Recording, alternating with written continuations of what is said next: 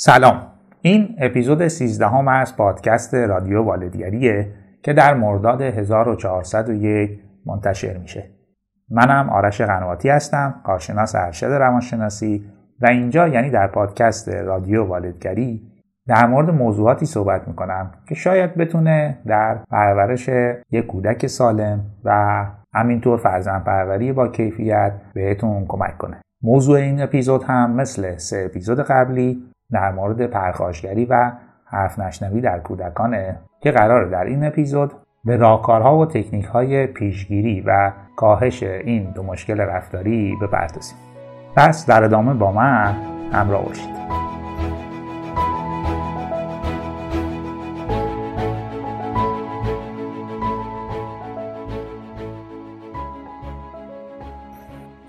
خب قبل از اینکه بریم سراغ موضوع این اپیزود یه اشاره کنم به آماده شدن اولین مجموعه آموزشی وبسایت مدرسه والدگری با عنوان پرورش اعتماد به نفس و عزت نفس در کودکان که به زودی منتشر میشه و روی وبسایت قرار می‌گیره. بیش از دو ساعت مطلب آموزشی ویدیویی همچنین صوتیه که اگر دوست داشتین در مورد این دو ویژگی مهم روانی در کودکان و راهکارهای پرورشش بیشتر بدونید می‌تونید از اون استفاده کنید. لینک صفحه این مجموعه آموزشی رو در قسمت توضیحات می‌ذارم که با کلیک روی اون می‌تونید وارد صفحه بشید و مجموعه رو تهیه کنید. احتمالا الان که دارید این اپیزود رو میشنوید این مجموعه منتشر شده و می‌تونید بهش دسترسی داشته باشید. این مجموعه دو قسمته که الان بخش اولش آماده شده و منتشر میشه و بخش دومش هم در حال آماده سازیه که به زودی اون هم منتشر میشه. اونجا هم بیش از دو ساعت مطلبه در کل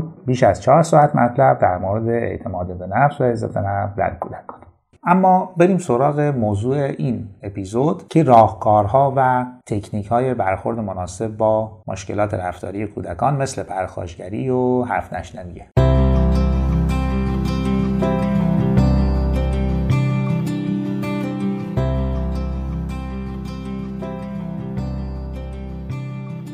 بریم سراغ راهکارها و تکنیک هایی که می‌تونه هم از پرخاشگری کودکان جلوگیری کنه و پیشگیری کنه و هم اگر پرخاشگری و حرف نشنوی وجود داره بتونه کاهشش بده و کم و کمترش کنه. اول اینو بگم که وقتی ما علتهای به وجود اومدن یه مشکل رو بدونیم خب احتمالا بهتر می‌تونیم حلش کنیم و یا حتی از به وجود اومدن اون مشکل پیشگیری کنیم. به قول معروف میگن تشخیص مشکل و علتهای اون خودش نیمی از راه حل و درمانه. حالا تشخیص علت مشکلات رفتاری کودکان خودش نیمی از درمانه. یعنی اگر شما سه اپیزود قبلی رو شنیده باشید بیش از نیمی از راه پیشگیری و یا کاهش این مشکلات رو رفتید. اما در این اپیزود و اپیزود بعدی قرار در مورد یک سری راهکار و تکنیک صحبت کنم که اگر به کارشون ببریم می‌تونیم پرخاشگری و حرف نشنوی کودک رو تا حد زیادی کم کنیم یا بیاریمش و در یک سطح متعادل و مطلوبی قرارش بدیم. من این راهکارها رو به چهار دسته تقسیم کردم و هدف این راهکارها هم اینه که کمک کنه نیازهای اساسی کودک یعنی اون نوع نیاز اساسی که در چند اپیزود قبلی مفصل در موردشون صحبت کردم در حد تعادل و به قدر کافی برآورده بشن. چون کودکی که نیازاش به اندازه کافی و در حد تعادل برآورده میشه خیلی احتمالش کمتره که به سمت رفتارهای مشکل داره شدید بره. و اگر هم رفتارهای مشکل دار داره با برآورده شدن نیازهاش رفتارهای مشکل دارش هم کم و کمتر میشه. دسته اول راهکارهایی که مبتنی بر ساختن یک رابطه عمیق والد فرزندی دسته دوم راهکارهایی که هدفشون طراحی و چیدمان یک محیط درست و مناسب برای کودکه. با راهکارهای دسته سوم هم می‌تونیم یک سری رفتارهای مطلوب یا یک سری مهارتها و توانمندی هایی که کودک احتیاج داره رو در او به وجود بیاریم و بکاریم. و دسته چهارم هم راهکارهایی هستند که وقتی پرخاشگری در کودک اتفاق میفته بهمون کمک می‌کنن که برخورد مناسب و درستی با این پرخاشگری داشته باشیم.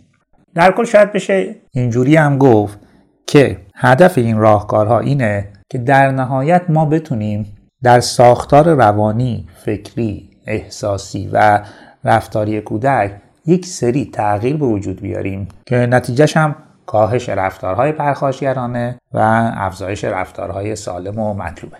خب بریم اولین دسته از راهکارها رو با هم دیگه بررسی کنیم و ببینیم این راهکارها چی هستن.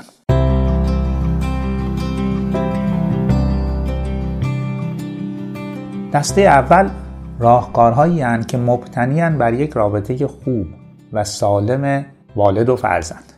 رابطه بین والد و فرزند رو میشه به یک فونداسیون یا به یک زیرساخت تشبیهش کرد. زیرساختی که بخش زیادی از زندگی روانی عاطفی و رفتاری کودک قرار بر اون بنا نهاده بشه. حالا یه سری تکنیک هست که وقتی ازشون استفاده کنیم این زیرساخت رو می‌تونیم خیلی قوی بسازیم. یک فونداسیون محکم و قابل اطمینان که کودک با تکیه بر اون می‌تونه ساختمون روانی و عاطفیش رو آروم آروم بسازه و بالا ببره. خود این رابطه والد فرزندی یا یک رابطه سالم خب چند تا ویژگی قرار داشته باشه. اول کودک در رابطه با والدش احساس امنیت کامل داره و والد رو فرد مورد اطمینان خودش می‌دونه. دوم رفتارهای والد تقریبا با ثبات و پیش بینی پذیره. کودک می‌تونه حدس بزنه که والدش در موقعیت های مختلف چه نوع رفتاری داره و یا چه نوع رفتاری ازش سر می‌زنه. یعنی والد خیلی نوسان نداره در رفتار و ادا حالاتش. ویژگی سوم اینه که کودک می‌تونه تو این رابطه همه وجود احساسی، عاطفی و روانی خودش رو به راحتی ابراز کنه و خواستهاش رو بگه هر چقدر نامعقول و بد هم که باشن. ولی می‌تونه احساسش رو بگه می‌تونه حرفش رو بزنه خواستش رو بگه. کودک نمی‌تونه هر رفتاری رو انجام بده ولی می‌تونه احساسش رو نظرش رو فکرش رو با خیال راحت با والدش در میون بذاره. مورد چهارم اینه که حال خود والدم در این رابطه خوبه و والد از چالش هایی که در کار فرزند پروریش داره به جایی که گله و شکایت و ناله بکنه رضایت داره و اونو موجب رشد خودش و فرزندش می‌دونه. مورد پنجم یک رابطه خوب والد فرزندی اینه که والد دو گوش شنوای خوب و فعال برای شنیدن تمام حرفهای فرزندش داره. یعنی والد به جای اینکه یک موعظه‌گر و یک سخنران باشه که مدام مشغول نصیحت و پند و اندرزه دو تا گوش شنوا داره تا فرزندش رو بشنوه بفهمه درکش کنه و بدونه که در ذهن و روان و فکر فرزند چی میگذره و چطوری می‌تونه بهش کمک کنه این مسیر پر پیچ و خم رشد خودش رو بهتر بگذرونه. و ویژگی آخر اینه که والد خودش رو با نیازهای اساسی هر دوره رشدی فرزندش همسو هماهنگ می‌کنه. مثلا اگر فرزندش تا یک یا یک سال و نیمگی چسبندگی به والد خودش رو می‌خواد والد هم برای چنین فضای خودش رو آماده می‌کنه و بر اساس نیازهای همین دوره رشدی بهش پاسخ میده. و بعد از این دوره که کودک می‌خواد تا حدودی از والدش از پدر مادر خودش جدا بشه و عملکرد مستقلی داشته باشه والدم میاد و شکل رابطه رو عوض می‌کنه و فضای رابطه رو برای برآورده شدن نیازهای این دوره رشدی آماده می‌کنه. تا اینکه بخواد همیشه و همه جا به یک شکل و بر اساس یک ساختار از پیش تعیین شده عمل کنه. خب بریم سراغ تکنیک ها و راهکارها. تا ببینیم این تکنیک ها چطوری می‌تونن یک رابطه خوب سالم و عمیق والد فرزندی رو بسازن. تکنیک یا راهکار اول عشق ورزیدن بدون قید و شرط به کودک. عشق ورزیدن بدون قید و شرط یعنی چی؟ یعنی دوست داشتن فرزندتون. حتی زمانی که شما رو گرفتار و ناراحت می‌کنه بهتون توهین می‌کنه بهتون بی احترامی می‌کنه و رفتارهای بدی داره. در واقع دوست داشتن بی قید و شرط این نیست که وقتی کودک آروم تمیز یا نمره خیلی خوبی گرفته دوستش داشته باشید. باید زمانی که تو فروشگاه جیغ می‌کشه یا شما رو گاز می‌گیره رو دیوار نقاشی کشیده خوب غذا نمی‌خوره یا حتی پول زیادی رو هم گم کرده دوستش داشته باشید. البته رفتاراشو نه ها. ولی خودش رو به عنوان یک انسان و به عنوان اینکه فرزند شماست. احتمال همین الان این سوال رو از خودتون می‌کنید که چقدر سخت مگه میشه آخه؟ فرض کنید که شما یه تکه طلا تو دستتون دارید. و از دستتون میفته روی زمین و خاکی میشه.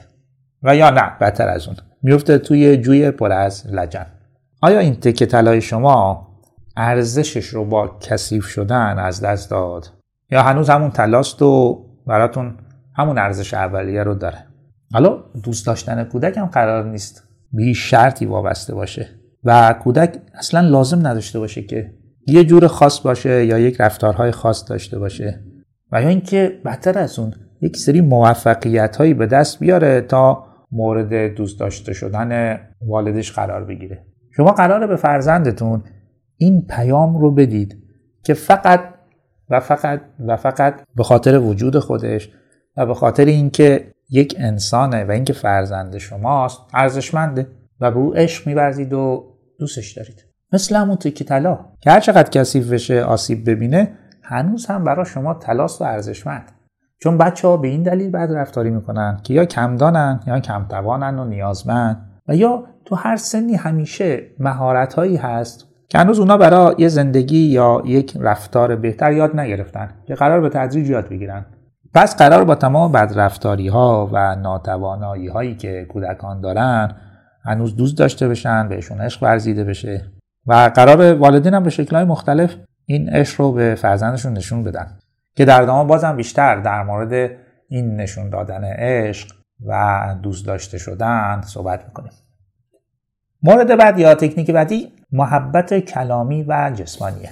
شاید کم خرجترین و دم دست این کاری که یه والد می‌تونه انجام بده این باشه که به فرزندش محبت کلامی و جسمانی زیاد بده شاید خودتون هم بدونید که چه کلمات و جملاتی بر روی فرزندتون تاثیر مثبت داره و عشق و محبتتون رو بهش انتقال میده.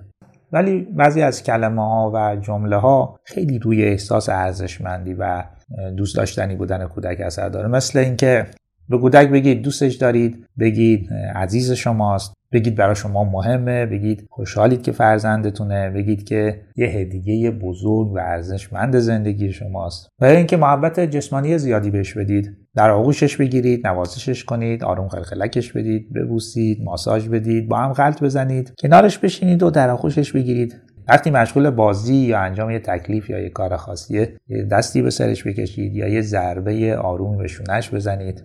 تمام این نوازش های کلامی و جسمانی تاثیرش رو روی احساسات و عواطف و در نهایت رفتارهای کودک می‌ذاره. خود ما هم به عنوان یک انسان بزرگسال یا به عنوان یک والد اگر در طول روز محبت و نوازش بیشتری دریافت کنیم هم حالمون بهتره هم رفتارامون بهتره. حالا کودکی که بیشتر به این نوازش های احتیاج داره خب احتمالا باید بیشتر هم دریافت کنه. که نتیجه این نوازش ها رو هم در حال کلیش و رفتارهاش میشه دید یه نتیجه گیری ذهنی که کودک با این نوازش های کلامی و جسمانی می‌کنه اینه که من مهمم دوست داشتنیم و پدر و مادر من یه توجه خاص و ویژه‌ای به من دارن. این یک نتیجه گیری خیلی مهمه در ساختار روانی کودک. این نتیجه گیری های خوب و مثبت کودک کمکش می‌کنه که هم احساسات و عواطف مثبت بیشتری رو تجربه کنه و هم همکاری بیشتری با آدمای دور برش از والدین بگیرید تا دیگران داشته باشه. پس از این ابزار دم دست و کاملا رایگان به سادگی نگذرید و ازش خوب استفاده کنید. خب بریم سراغ مورد بعد یا راهکار شماره سی احترام به حریم شخصی استقلال طلبی و حق انتخاب کودک. داشتن استقلال و کنترل بر زندگی موضوع اساسی که هر کودکی از همون ماهای ابتدای تولدش از خودش نشون میده. زمانی که حاضر نیست با آغوش کسی بری که نمی‌خواد یا برا بوسیده شدن خودش رو کنار می‌کشه یا سرش رو به یه سمت دیگه برمیگردونه. یا زمانی که می‌خواید بهش غذا بدید ولی اصرار داره خودش بخوره. یا از پله ها می‌خواد بالا بره یا پایین بیاد و شما می‌خواید دستش رو بگیرید ولی بازم اصرار داره که خودش این کار رو انجام بده. و این موضوع استقلال طلبی خودمختاری و در کل عملکرد مستقل برای کودک از یک یا یک و نیم سالگی تا هلوش سه و نیم چهار سالگی خیلی شدیده. و اگر پدر و مادر متوجه این موضوع نباشن که این دوره رشدی یک دوره خیلی خاصه که باید استقلال خواهی کودک رو به رسمیت بشناسن می‌تونه رابطه والد فرزند رو به یک جنگ قدرت تمام ایار تبدیل کنه. اولین کسی هم که گفت این دوره رشدی دوره استقلال خواهی کودکه اریک اریکسون روانشناس بزرگ قرن بیستم بود که نظرش این بود که اگر پدر و مادر و اطرافیان استقلال خواهی کودک رو و میل به عملکرد مستقل رو در کودک به رسمیت نشناسن و جلوی اون رو بگیرن و باش مبارزه کنن چیزی که می‌تونه برای کودک اتفاق بیفته احساس شرم خجالت و در نهایت احساس ناتوانیه. چیزی که می‌تونه پایه و منشه تولید احساسات منفی بعدی مثل استراب و خشم و عصبانیت و حتی چیزایی مثل وسواس هم باشه. احساساتی که حالا چون جلوی عملکرد مستقل رفتار مستقل گرفته شده می‌تونه تبدیل بشه به لجبازی می‌تونه تبدیل بشه به نافرمانی حرف نشنوی و پرخاشگری در ده. پس این عملکرد مستقل یا استقلال های کودک رو قراره به رسمیت بشناسیم. بذارید چند تا مثال هم بزنم که بگم منظورم از این استقلال خواهی کودک چیه و چطوری بهتره باهاش رفتار کنید. فرزند نوپاتون استار داره که خودش به تنهایی آب یا غذا بخوره. شما می‌تونید یه لیوان پلاستیکی براش تهیه کنید. همیشه هم آب کمی داخلش بریزید و اجازه بدید فرزندتون خودش آب بخوره. یا با یه فضایی که براش فراهم می‌کنید اجازه بدید خودش به تنهایی غذا بخوره. حالا هر چقدر طولش بده یا هر چقدر که خودش رو کثیف کنه. چون اون طول دادنه یا کثیف شدن که اصلا اهمیتی نداره. موضوع اینه که کودک رفتار مستقلانه ای که می‌خواد انجام بده رو بتونه انجام بده. یا فرزندتون بر روی پوشیدن یه لباس خاص اصرار داره. یا اینکه یه لباسی رو که خیلی دوستش داره رو می‌خواد بیشتر مواقع اون تنش باشه. به دلیل که این موضوع به هیچ کسی آسیبی نمی‌زنه. بهتر حق انتخابش رو و استقلال در نظرش رو بپذیرید. چون اصلا موضوع مهمی نیست که بخواید جلوش بیسید و اعمال نظر بکنید. یا ممکنه فرزندتون کلاس هنری یا ورزشی خاصی ثبت نام کنید. ولی فرزندتون دوست نداشته باشه اون کلاس رو بره.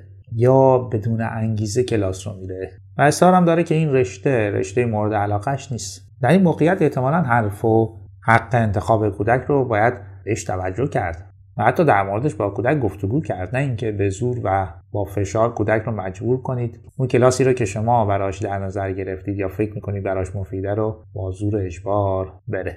پس توجه به خواسته ها توجه به حریمی که متعلق به کودک و احترام به اون توجه به حق انتخاب کودک در جایی که میشه حق انتخاب رو بهش داد و همینطور توجه به استقلال طلبی کودک و فراهم آوردن یه شرایطی که این استقلال بتونه انجام بشه. کودک رفتار مستقل رو تجربه کنه یه نقش خیلی خیلی کلیدی در پیشگیری و یا کاهش لجبازی حرف نشنوی و پرخاشگری در کودک داره. چون چیزی که به اون احترام گذاشته شده یا بهتره بگیم به رسمیت شناخته شده فردیت و شخصیت و حقوق کودکه. چیزیه که خود کودک هم برای اون سخت تلاش می‌کنه و گاهی اوقات حتی به شدت میجنگه. حالا شما در یک اداره یا در یک سازمان هم وقتی رئیس یا مدیریت هیچ حق انتخابی و اختیاری برای کارمندان قائل نشه و عملکرد مستقل رو از اونا بگیره و انتظار داشته باشه که همه دقیقا طبق نظر او و دستورالعمل او عمل بکنن مشخصه که یک خشم و در کارمندان ایجاد می‌کنه که می‌تونه به لجبازی یا نافرمانی در محیط کار منجر بشه یا حتی کارمندان به شکل زیرپوستی و یا غیر مستقیم دست به اهمالکاری یا خرابکاری در سازمان بزنن. چون موضوع حق انتخاب و داشتن استقلال نسبی موضوع اساسی هر انسانیه که به سادگی نمی‌تونه ازش بگذره. خب راهکار یا تکنیک بعدی ارزش و اعتبار بخشیدن به کار یا توانایی کودک. اینکه کسی به کار یا توانایی ما ارزش ببخشه همیشه برامون خوشاینده. مثلا کسی بهمون بگه تو راه حل خوبی به ذهنت رسیدان یا کمکت باعث شد بتونم مشکل رو بهتر حل کنم؟ تو تو این زمینه خیلی خلاقی. احتمالا با شنیدن این جمله ها حال و احساس خوبی بهمون دست میده. حالا اگر شبیه همین جمله ها رو به فرزندتون بگید فکر می‌کنید چه حالی پیدا کنه؟ مثلا توی کارهای خونه و نظافت بهتون کمک کرده. و بهش میگید کمکت باعث شد امروز کارا بهتر و زودتر انجام بشن. یا در مورد یه موضوع علمی که تازه یاد گرفته میاد و براتون توضیح میده. موضوعی که خود شما هم نمی‌دونستید. بهش میگید تو باعث شدی امروز من یه چیز جدید و جالب یاد بگیرم. یا فرزندتون یه بازی جذاب و هیجان آور تو خونه را میندازه که معمولا بچه هم استاد این کاران. بهش میگید وای که چقدر با بازی تو امروز کیف کردم و خوش گذشت. این نوع ارزش بخشیدن این نوع اعتبار دادن به بچه ها احساس ارزشمندیشون رو قوی می‌کنه و اونا رو به شما هم نزدیک و نزدیکتر می‌کنه. یعنی شما یک اعتباری نزدشون پیدا می‌کنید. به خاطر همین جمله های خوب و قشنگی که بهشون میگید. چون نتیجه گیری ذهنیشون مهمه که به این نتیجه می‌رسن هم خوبن هم مفیدن هم موثرن هم جالبن. فقط مراقب باشید که اگر به کودک میگید راه حلت راه حل خوبی بود. پشتش بهش نگید تو خیلی باهوشی. یعنی نیازی نیست کودک رو به طور کلی تحسین کنید. چون اگر دفعه بعد یا یه جای دیگه راه حل خوبی به ذهنش نرسید به این نتیجه می‌رسه که شاید اونقدرم که میگن باهوش نیست که این نتیجه گیری می‌تونه بهش آسیب بزنه. پس بهتره در طول روز چند مورد پیدا کنید و صادقانه و صمیمانه از این جمله ها به بچه ها بگید و احساس ارزشمند بودنشون رو پرورش بدید. این جملات هم رایگان رایگان رایگانه و در طول روز بچه ها اونقدر رفتارهای خوب و مطلوب و جالب دارن که چندتایشون رو بتونید پیدا کنید و این جمله ها رو بهشون بگید. خب این چند تا راهکار یا تکنیکی که گفتم برای این بود که شما یک رابطه خوب و عمیق و سالم با فرزندتون بسازید. رابطه ای که عزت نفس و احساس ارزشمندی فرزندتون رو پرورش میده و در ذهن و روانش شما یک جایگاه امن و یک پایگاه مورد اطمینان و مورد اعتماد براش هستید.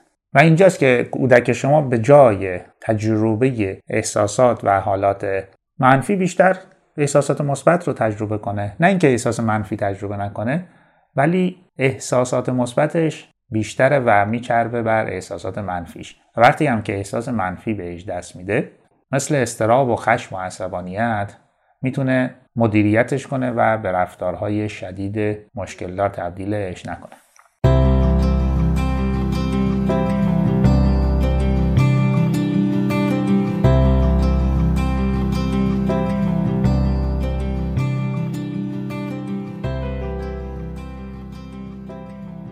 خب دسته بعدی راهکارها راهکارهایی که مبتنی بر یک طراحی و چیدمان درست محیط برای کودکن یعنی چی؟ یعنی یه جوری محیط و بستر رو برای کودک فراهم کنیم که بیشترین رفتار مطلوب ازش سر بزنه. و این محیط باعث بشه که رفتارهای نامطلوب کودک مثل پرخاشگری و لجبازی و حرف نشنوی کما کمتر بشه.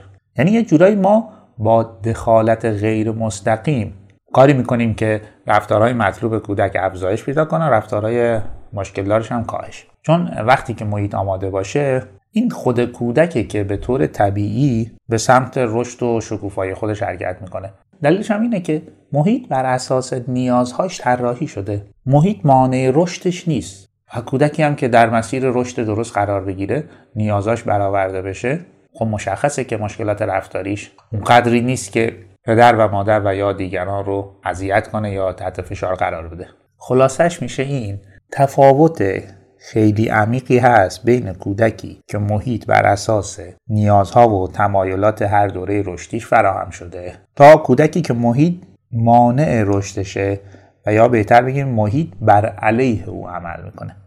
مثلا اگر یه کودکی انرژی زیاد داره و نیاز و تمایلش هم بیشتر به سمت فعالیت ها و بازی های حرکتی و جسمانی باشه. و پدر و مادر و دیگران هم محیط زندگی رو بر اساس این نیازها و تمایلات طراحی کرده باشن خب مشخصه که جنبه های مختلف این کودک می‌تونه رشد کنه و شکوفا بشه. نه اینکه محیط بر علیه اون باشه. یعنی انواع محدودیت براش قائل بشن نیازاش سرکوب بشه نیازاش انکار بشه و از طرف دیگه هم بین کودک و والد و حتی دیگران مرتب درگیری و تنش وجود داشته باشه. پس وقتی که محیط رو درست و مناسب برای کودک طراحی و چیدمان کنیم احتمال اینکه رفتارهای مطلوبش بیشتر بشه و رفتارهای نامطلوبش کاهش پیدا کنه زیاد میشه. اما بریم سراغ راهکارها و تکنیک ها و اینکه چجوری میشه محیط رو بهتر و مناسبتر طراحی کرد.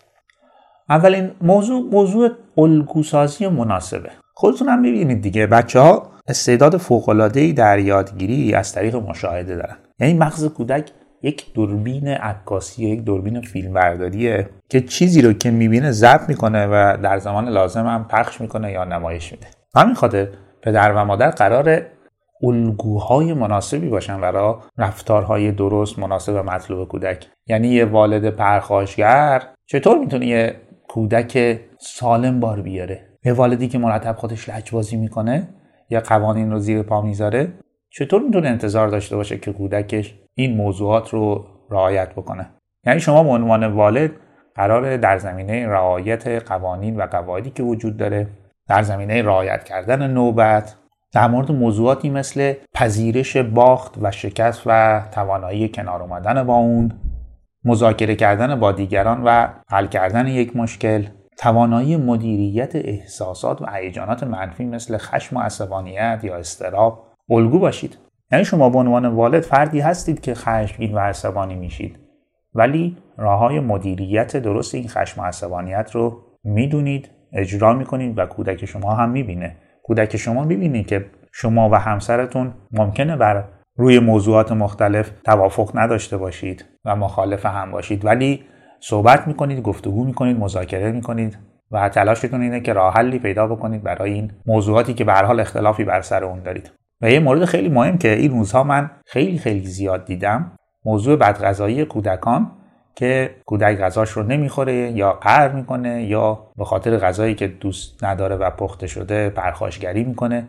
در خیلی از مواردی که بچه ها چنین مشکلی رو دارن در رابطه با غذا یکی از والدین الگوی بدی بوده برای کودک. یعنی موقعی که غذا رو دوست نداشته قهر کرده یا پرخاشگری کرده یا با همسرش دعوا کرده یا مرتب نق و ایراد و سرزنش نسبت به غذایی که پخته شده. خب کودکم داره این پدر یا مادر رو می‌بینه دیگه و به تدریج الگو برداری می‌کنه و در نهایت در رفتارهاش خودش رو نشون میده. پس قرار هوشیارانه و آگاهانه یک الگو خوب و مناسب برای فرزندتون باشید. و حتی خیلی جاها دقیقا طراحی کنید الگوی خوب بودن رو یعنی یه مشکلی که وجود داره رو به شکل آگاهانه باش برخورد کنید. تا کودک هم شیوه برخورد با مشکلات و نحوه حل کردن مسائل رو هم از شما یاد بگیره بعد یه نکته ای که خیلی مهمه در الگوسازی اینه که کودک رو برای الگو برداری یا تقلید از رفتارهامون تحت فشار نذاریم. فقط مهمه که کودک رفتارهای مطلوب رو یا شیوه های برخورد درست ما با مسائل و مشکلات زندگی رو به طور مرتب ببینه. چون به تدریج یادگیری مشاهده ای کار خودش رو می‌کنه و کودک آنچه که باید یاد بگیره رو یاد می‌گیره. وگرنه فشار آوردن به کودک برای تقلید و انجام آنچه که ما درست می‌دونیم تقریبا خودش نوعی پرخاشگریه. مورد دوم طراحی و ایجاد یه فضای امن و جذاب برای تجربه کردن و فعالیت کودک بر اساس نیازهای دوره سنیش. دیدی دیگه بچه ها توی هر دوره سنی یه نیازهای خاص و یه تمایلات خاصی دارن. اگر یه بچه یک تا سه سال دارید یا داشتید دیدید دیگه بیشتر وقتش رو صرف دستکاری اشیا و جابجا کردن اونا و حتی پرت کردنشون می‌کنه. و یا در این دوره سنی خیلی تمایل به بالا رفتن و پایین اومدن یا پریدن از بلندی ها دارن. خب وقتی به عنوان والد یه فضایی رو در محیط منزلتون طراحی کنید یا وقتی که بچه ها رو بیرون می‌برید توی فضاهایی ببرید که این نیازش که در این دوره سنی داره برآورده بشه هم به رشدش کمک کردی و هم پیشگیری کردید از مشکلات رفتاریش. چون کودک یه مقدار انرژی روانی و جسمانی داره. حالا این انرژی روانی و جسمانی رو یا در راه درست خرج می‌کنه یا در راه نادرست. اگر شما محیط رو براش آماده بکنید که در اون دوره سنی این انرژی که داره به درستی صرف بشه هم شما کار والدگریتون انجام دادید هم رشد و شکوفایی فرزندتون اتفاق افتاده. وگرنه کودک این انرژی روانی و جسمی رو با رفتارهای منفی خرجش می‌کنه. مگر اینکه سخت احساس ناامنی کنه بترسه و یه جورای خودش رو خاموش کنه که میره تو فاز استراب و افسردگی و وسواس. یکی از همکاران فرزند دوازده ساله ای داره که خیلی اصرار داشت اونو کلاس شنا ثبت نام کنن. خب کلاس شنا ثبت نام شد و والدش می‌گفت بعد از دو یا سه جلسه اول خیلی از رفتارهای فرزندش تغییر کرد. هم حرف نشنوی کمتر شد هم کمی پرخاشگری که داشت تقریبا از بین رفت. خوابش بهتر تنظیم شد و از همه مهمتر خیلی ابراز خوشحالی می‌کرد که خیلی داره از این شنا کردن لذت می‌بره و کیف می‌کنه. اینجا هم همون ایجاد یک فضا برای تجربه کردن کودک دیگه. کودک تمایل داره به شنا کردن. و این والد هم با توجه به امکاناتش این فضا رو براش فراهم کرده و کودک هم داره لذتش رو می‌بره و روی هم احساسش هم رفتارهاش تاثیر مثبت گذاشته. بکنم اینجوری میشه تصورش کرد که این انرژی روانی و جسمانی که در وجود کودک است مثل یک چشمه جوشان و یک آب روانه که اگر ما به درستی براش کانال بزنیم و جاهایی که باید و لازمه بره می‌تونه این آب باغ و گلستانی به وجود بیاره که همه ازش لذت ببرن وگرنه می‌تونیم با صد زدن بیخود و یا اینکه عدم کانال زنی درست این آب رو هدر بدیم. یا باطلاق میشه یا می‌تونه به جاهایی بره که هیچ سود و فایده ای برای هیچ کس نداره. بین سنین سه تا هفت سالگی هم بچه ها تمایل زیادی نسبت به بازی های با توپ، بازی های نمایشی و همینطور بازی با همسن و سالهای خودشون دارن که قرار فضا و محیط مناسب براشون فراهم بشه که به سادگی و به راحتی بتونن این تجربه ها رو داشته باشن و این نیاز خودشون رو در این دوره سنی برآورده کنن. بعد از هفت سالگی هم که بچه ها وارد مدرسه میشن دوست و همسن و سال خیلی موضوع جدی میشه براشون و فعالیت های مورد علاقه اونا حالا دیگه رسمیت و جدیت به خودش می‌گیره. مثل درس و تحصیل مثل ورزش مثل هنر. و قرار شما هم به عنوان والد اونجایی که براتون امکان پذیره محیط رو برای برآورده شدن این نیازهای کودک در این دوره سنی آماده کنید. نکته مهم در این راهکار و در این تکنیک اینه که فعالیت ها و تجربه های مورد علاقه فرزندتون رو بشناسید. خیلی هم سخت نیست. یعنی یه روز اگر نگاه بکنید متوجه میشید که فرزندتون به کدوم جهت و چه فعالیت های علاقه منده و بیشتر تمایل داره که اونا رو انجام بده. بعد از اون باید محیط رو تا اونجایی که امکان پذیره بازم تاکید می‌کنم تا اونجایی که امکان پذیره برای برآورده شدن نیازها و تمایلات کودک طراحی کنید. خب بریم سراغ راهکار سوم از مجموعه طراحی محیط که آهسته و ساده کردن زندگیه آهسته یا ساده کردن زندگی یعنی چی؟ یعنی با مغز کودک فکر کنیم با پاهاش راه بریم با دستاش انجام بدیم با چشماش ببینیم با گوشاش بشنویم. چون کودک در خیلی از زمینه ها کمدان کمتوان ناکارآمده و برای رشد و شکوفاییش نیاز به آهستگی داره. به همین دلیل بالا بردن سرعت زندگی بالاتر از سرعتی که کودک می‌تونه با اون زندگی کنه همیشه می‌تونه بهش آسیب بزنه و او رو هم دچار استراب کنه هم خشم و عصبانیت. فرض کنید از بیرون برگشتید خونه و فرزندتون که تازه راه رفتن رو یاد گرفته می‌خواد بدون استفاده از آسانسور و اینکه شما بخواید اونو بغل بگیرید و بالا ببرید با پاهای خودش از پله ها بالا بره. خب خیلی موقع ما به عنوان والد چنین فرصت و اجازه ای رو به کودک نمیدیم دیگه. موضوعمون هم موضوع زمان نیست خیلی وقتا. یعنی در ذهنمون ما عجله داریم یا زمانمون کمه. وگرنه راحتی می‌تونیم پنج دقیقه به کودک فرصت بدیم تا به تنهایی از پله ها بالا بیاد. چون تمام زندگی کودک اونه در اون سن و سال. اینکه تلاش کنه به تنهایی با چالشی به عنوان پله مواجه بشه سعیش رو بکنه و بتونه از پس این چالشه بر بیاد. پس اگر اینجوری به ماجرا نگاه کنیم باید فرصت رو بهش بدیم دیگه. یعنی باید زندگیمون رو آهسته بکنیم. با پاهای فرزندمون راه بریم. نه اینکه انتظار داشته باشیم اون با پاهای ما راه بره با سرعت پاهای ما راه بره. حالا کودکی که این فرصت رو بهش می‌دید که از این پله ها بالا بیاد بدون اینکه فشار بیارید یا سرزنشش کنید یا انتقاد کنید ازش یا مستربش بکنید مشخصه که گذروندن این چالش و موفقیت درون حالش رو خوب می‌کنه احساسش رو خوب می‌کنه موجب رشد و شکوفاییش هم میشه. حالا شما اگر خواست سرعت بالا ببرید از اون اصرار که به تنهایی بالا بره از شما انکار که نه نمیشه. ما باید زود بریم بالا. چیزی که در کودک اتفاق میفته چیه؟ احساس ناکامی و خشم و عصبانیت. که بعد می‌تونید شما برید بالا و کودک روی ساده ترین موضوعات لجبازی کنه حرف نشنوی کنه پرخاشگری کنه. در که ریشش تو اونجایی بوده که شما حاضر نشدید. کمی زندگی رو آهسته کنید و با پای فرزندتون را برید. خاطرم از برادرزاده من وقتی که حدودا هشت ماهش بود خونه ما رو خیلی دوست داشت یعنی خونه من و همسرم رو. دلیلش این بود که خونه ما دوبلکس بود و پله داشت و پله هامون با موکت پوشیده شده بود. و این عاشق این پله ها بود که با سعی و تلاش خودش و چارچنگولی خودش رو بکشه و به تنهایی از این پله ها بالا بره. و جالبتر این بود که خیلی اصرار داشت از پله ها به تنهایی پایین بیاد و این کارم می‌کرد. و کاری که من می‌کردم این بود که همراهش بودم و زندگی رو آهسته می‌کردم که برادرزاده من بتونه با سرعت خودش از این پله ها بالا بره. خیلی موقع 5 تا 10 دقیقه طول می‌کشید بره بالا و به همین اندازه هم طول می‌کشید تا بیاد پایین و این کار رو دو یا سه بار می‌خواست پشت سرم انجام بده. من این فضا رو بهش می‌دادم. و قسمت خوشایندش این بود که وقتی که سه یا چهار پله رو بالا می‌رفت برمیگشت یه نگاهی به من می‌کرد و یه لبخند همراه با رضایتی داشت. از اینکه یک این فرصت بهش داده شده و دو از موفقیتی که خودش به دست آورده و به تنهایی تونسته از این پله ها بالا بره و یا پایین بیاد.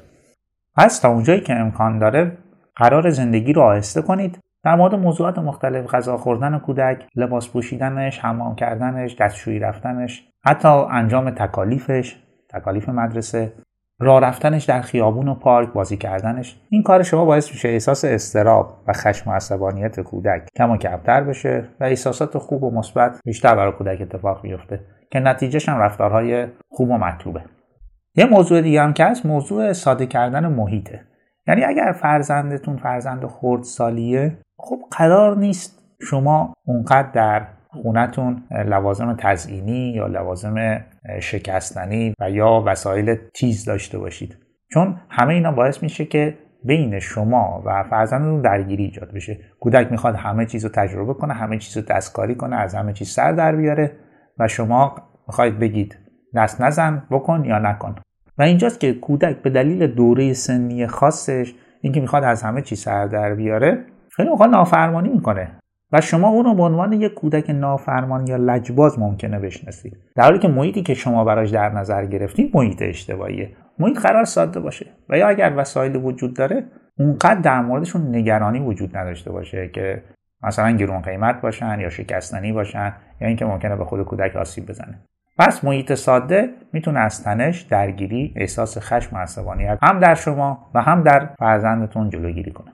یه مورد دیگه هم در مورد طراحی محیط بگم و اونم اینه که من الان دیدم تو خیلی از خونه ها با اینکه بچه خردسال دارن کف خونه سرامیکه و همیشه خطر وجود داره که بچه با فعالیت های جسمی یا حرکتیش آسیب ببینه. و این خودش درگیری ایجاد می‌کنه دیگه بین والد و کودک و همون موضوع ندو و نکن و بشین موضوع اساسی میشه بین والد و کودک. اینجا هم قرار والد کف خونه رو با موکت یا فرش بپوشونه که خطر رو کم و کمتر بکنه و کودک بتونه به راحتی و آزادانه در محیط خونه دست به فعالیت بزنه دست به کنجکاوی بزنه دست به دستکاری اشیا بزنه و حتی به راحتی بتونه فعالیت حرکتی انجام بده بدو بپره بدون اینکه نگران باشه از اینکه آسیبی بهش وارد میشه.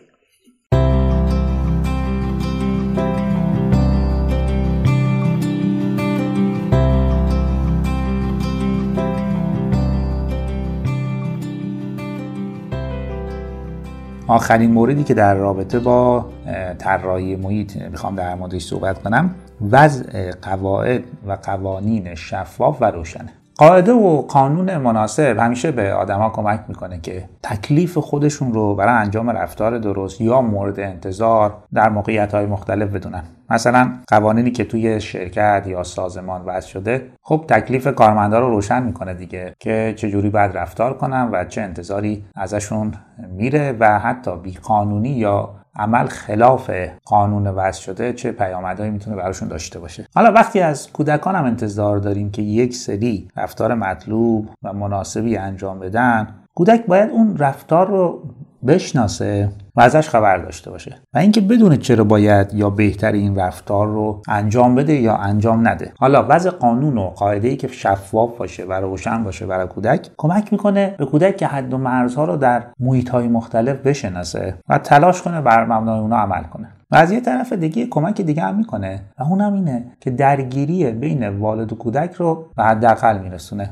اما خب به خاطر اینکه مراقب باشیم خونه تبدیل به پادگان نشه و یه سرباز خونه ران اندازیم در وضع قانون و قاعده یه سری نکات رو بهتر رعایت کنیم. اول اینکه قوانین قرار کم باشن. تو هر زمینه ای از تغذیه و نظافت و بهداشت و بازی بگیرید تا انجام تکالیف درسی و انضباط شخصی و روابط با همسالان. یعنی جایی که قانون لازم نداره بهتر اصلا قانونی وضع نکن چون وقتی قوانین زیاد باشن امکان سرپیچی و نافرمانی لجبازی از اون بیشتر میشه دیگه. این می‌تونه به اعتبار هر والدی آسیب بزنه. چون والدی که قوانینش اجرا نمیشن و مرتب نقض میشن از طرف کودک حتما اعتبارش آسیب می‌بینه. دوم قانون باید منصفانه باشه. یعنی قوانین باید جوری وضع بشن که منفعت اعضای خانواده و خود کودک اون قانون نهفته باشه. منظور اینه که نباید قوانینی بس کنیم که برخلاف طبیعت کودک یا نیازهای کودک یا تمایلات کودکه یا اونقدر کودک رو تحت فشار بذاره و دست و پاشو ببنده که حقوق طبیعی و اولیه کودک رو ازش بگیره. مثلا قانون وضع کنیم که کودک همیشه همه غذاش رو باید بخوره یا کودک همیشه باید مراقب باشه که موقع بازی لباساش رو کثیف نکنه و یا در پارک نباید بدوه چون زمین می‌خوره و آسیب می‌بینه و یا قانون اینه که کودک در مقابل حرفای پدر و مادر یا بزرگترها همیشه باید بگه چشم. خب این قوانین نامنصفانه است دیگه و نیازها و حقوق اولیه کودک رو نادیده گرفته. نکته سوم اینه که قانون باید آسون هم باشه و قابل اجرا. یعنی کودک با حداقل تلاش بتونه اون قانون رو رعایت کنه و اجرا کنه. چون قوانینی که سخت باشن و به راحتی اجرا نشن احتمال نافرمانی رو بالا می‌برن دیگه. که اینجا ما خودمون به عنوان والد کاری کردیم که کودک نافرمانی کنه به خاطر یه قانون سخت و غیر قابل اجرا. نکته چهارم هم اینه که قانون بهتر مثبت مطرح بشه تا منفی. یعنی قانون کودک رو به انجام کاری ترغیب کنه تا اینکه او رو نهی کنه. چون وقتی قانون موضوع نهی کردن برای کودک پیش میاره کودک بیشتر تمایل داره که اون کار رو تجربه کنه و انجام بده و از اون قانون سرپیچی کنه. مثلا می‌تونیم قانون اینجوری بگیم که هر کس با وسایل بازی یا کاری انجام داد باید بعد از کار یا بازیش وسایل رو جمع کنه. خب همین قانون رو با حالت منفی هم می‌تونیم بگیم. هیچ کس حق نداره وسایل بازی یا کارش رو همینجوری رها کنه. در حالی که هر دو جمله یه چیز رو میگن ولی جمله اول که با حالت مثبت مطرح شده تاثیرش خیلی بیشتره.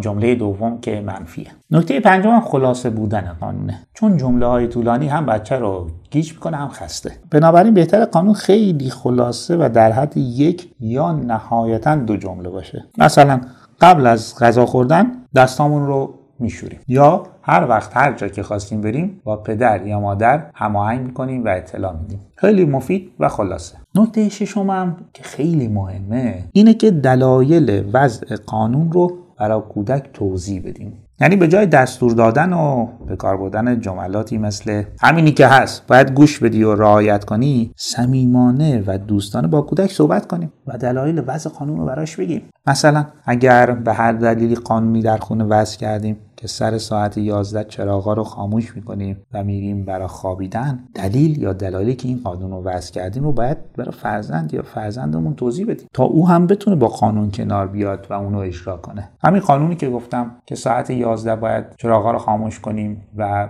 بریم برای خوابیدن می‌تونه در تابستون و ایام تعطیلات بچه ها این قانون تغییر کنه. مثلا به جای 11 بشه یک. که اونجا هم دلایلش رو میگیم. چون وقتی کودک این تفاوت ها رو ببینه دلایل منطقی رو هم می‌تونه بپذیره و باهاش کنار بیاد و اجرا کنه. مورد هفتم اینه که با توجه به سن کودک او هم تو وضع قوانین مشارکت بدیم و ازش نظر بخوایم. مثلا میشه در مورد قوانین معماری رفتن یا قواعد مربوط به رفتن به خونه پدر بزرگ و مادر بزرگ با بچه ها صحبت کرد و از اونا هم نظر پرسید و ازشون خواست که یه قانون هم اونا در این زمینه پیشنهاد بدن. این کار هم باعث بالا رفتن احساس مسئولیتشون برای اجرای قانون میشه. و همین که قانون رو یک امر بیرونی و اجباری و تحمیلی نمی‌دونه که بخواد از اون سرپیچی کنه. چون خودش هم در این زمینه شراکت داشته دیگه در وضع قانون. پس بهتر مسئولیت اجرای اون رو میپذیره. حالا وقتی که قانون رو وضع کردیم به خاطر اینکه قوانین بهتر اجرا بشن چند مورد دیگه هم هست که شاید بهتر بهشون توجه کنید. همیشه آماده باشید که اگر قانون ایراد داره اصلاحش بکنید و پافشاری نکنید بر روی قانون غلط.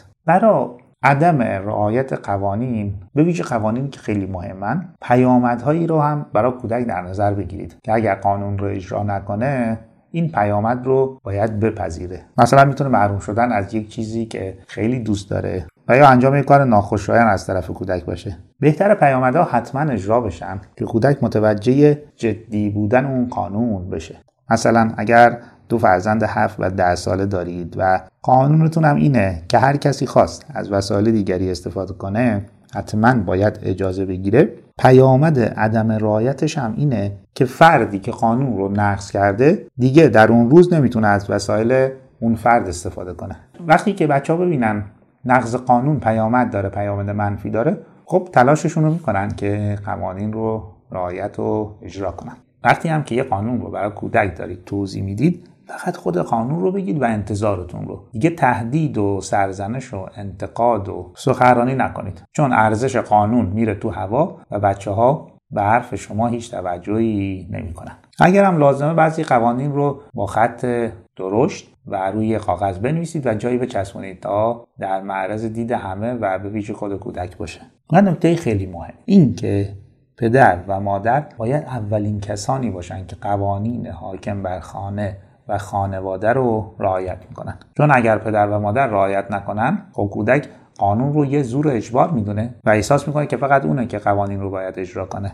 و همین دلیل هر جا که پدر و مادر نباشن احتمال اینکه از قانون سرپیچی کنه و کار خودش رو بکنه زیاد میشه. هر موقع بچه ها قوانین خونه و خانواده رو رعایت کردن.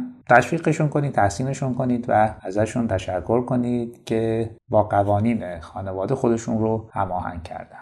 این هم چند تکنیکی بود که در مورد طراحی و چیدمان بهتر محیط در موردش صحبت کردیم. البته هم در مورد ایجاد رابطه مطلوب و سالم با کودک و هم طراحی محیط تکنیک های دیگه ای هم هستن که من اونا رو در مجموعه آموزشی پرورش اعتماد به نفس و عزت نفس در کودکان طور مفصل توضیح دادم. بیش از دو ساعت مطلبه و چندین و چند تکنیک که اگر دوست داشتید تکنیک های بیشتری هم بدونید و به کار ببرید می‌تونید اون مجموعه رو تهیه کنید و از مطالبش استفاده کنید.